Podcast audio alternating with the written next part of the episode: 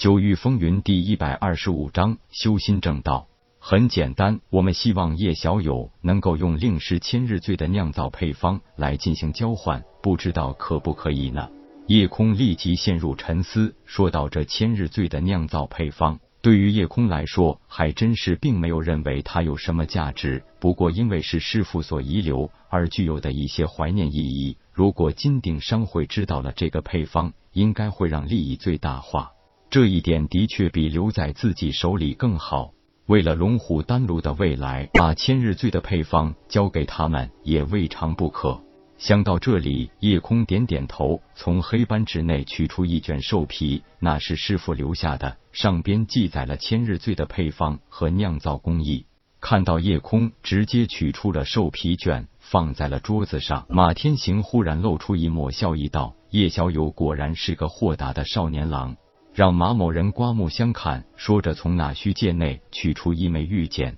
也放在了夜空面前。云娇艳笑道：“叶弟弟。”说实话，关于龙虎丹炉的消息其实也只是一个消息，知道了也未必就能让丹炉升级。不说那些根本无从寻找的天才地宝，别说清玄大陆，就是整个紫极域所辖这九界九个大陆，也没有超过灵阶的炼器师，估计很难有人可以完成那修复的工作。所以这一次其实是金鼎商会赚了大便宜。我们会主交代过，只要叶弟弟肯将千日醉的配方相告，可以给叶弟弟记上一万积分。换言之，也就是说你现在是一等客卿了。说着已经从那虚界内取出一枚名牌，伸手递到夜空的面前。这一点显然让夜空有些意外，看样子金鼎商会的确是很公道，无奸不商这个理显然用不到金鼎商会上。笑一笑，夜空把刚到手三天的二等客卿名牌取出来，云娇艳把名牌里的一千积分划进一等客卿名牌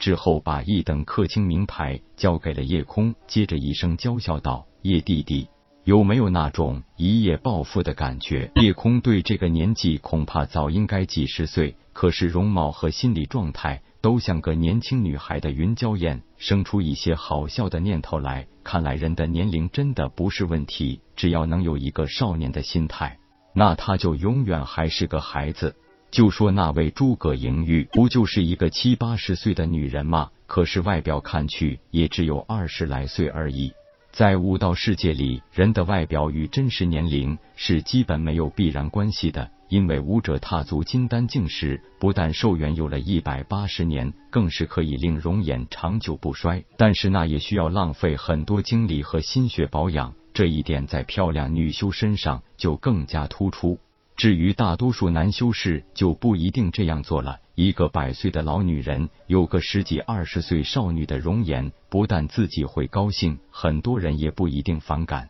如果是一个几百岁的老头子偏偏弄一张稚嫩少年的脸，恐怕很多人自己都有些别扭吧。当然也并不是说武者进入了金丹境就可以停止成长或逆生长，那种成长只是变得十分缓慢。一般来说，在清玄大陆，进入金丹境的武者衰老速度是普通人的十分之一，也就是每十年才相当于普通人一年的衰老时间。所以一个已经百岁的强者看上去只有二三十岁年纪是很平常的事情。这其中与悟道世界男女灵脉差异也有很大关系，重阳易衰，重阴易凝，男修士如与火灵脉即为重阳，容貌衰老会很快；女修士如与水灵脉即为重阴，容貌衰老会很慢。男水女火，阴阳相济，男修士水灵脉，女修士火灵脉，是为阴阳调和。这种情况其实是十分完美的组合，虽然修炼速度快，容颜衰老的速度则是会很慢。男为金雷，女聚风木，这是说男武修是雷灵脉，女武修是风灵脉。这种情况下，不论男女武者都会比其他武者容貌衰老的快很多。男宜水火，女宜风雷，男武修得水火两灵脉，女武修得风雷两灵脉，也是一种容貌衰老缓慢的组合。反之则不然，被云娇艳那迷人而具有无尽诱惑的微笑着盯住夜空这个未经人事的少年，多少还是很不习惯的。尴尬的笑一笑，夜空赶紧转开话题道：“看样子找我也就是这些事情了，既然没有其他事情，我需要抓紧时间炼制复原丹了。三天炼制一百炉丹药，对于任何一位丹师而言都是很紧张和吃力的。三天的持续炼丹，并没有让夜空感觉到身心疲惫，反而是在那聚精会神的专注中获益良多。天生此心，原为让人正用，过于不及，皆非正途。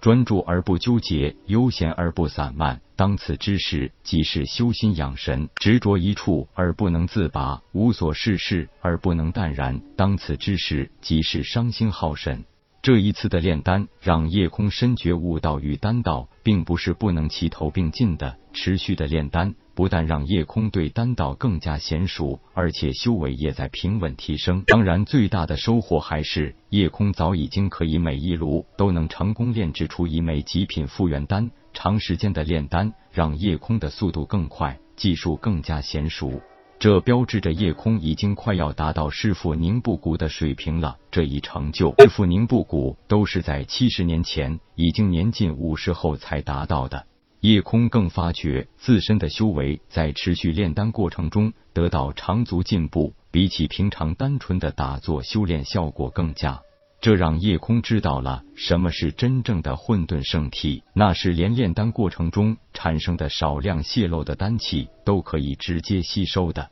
这个过程让夜空直接体会到了一个别人无法体验的事情，那就是夜空几乎可以准确地感知到一份材料的灵气究竟会有多少流失。他第一次直接体验到一名炼丹师对丹火的掌控和对药气的锁定是决定炼丹师品级的关键。混沌圣体对各种天材地宝非凡的亲和力，让夜空能够更有效地掌握每一种药材所需要的火候。随着自身修为的提高，这种能力也会随之提高，这让夜空更有信心丹武双修。夜空更是期待灵丹之上的玄丹，那是一种什么组合和炼制手法呢？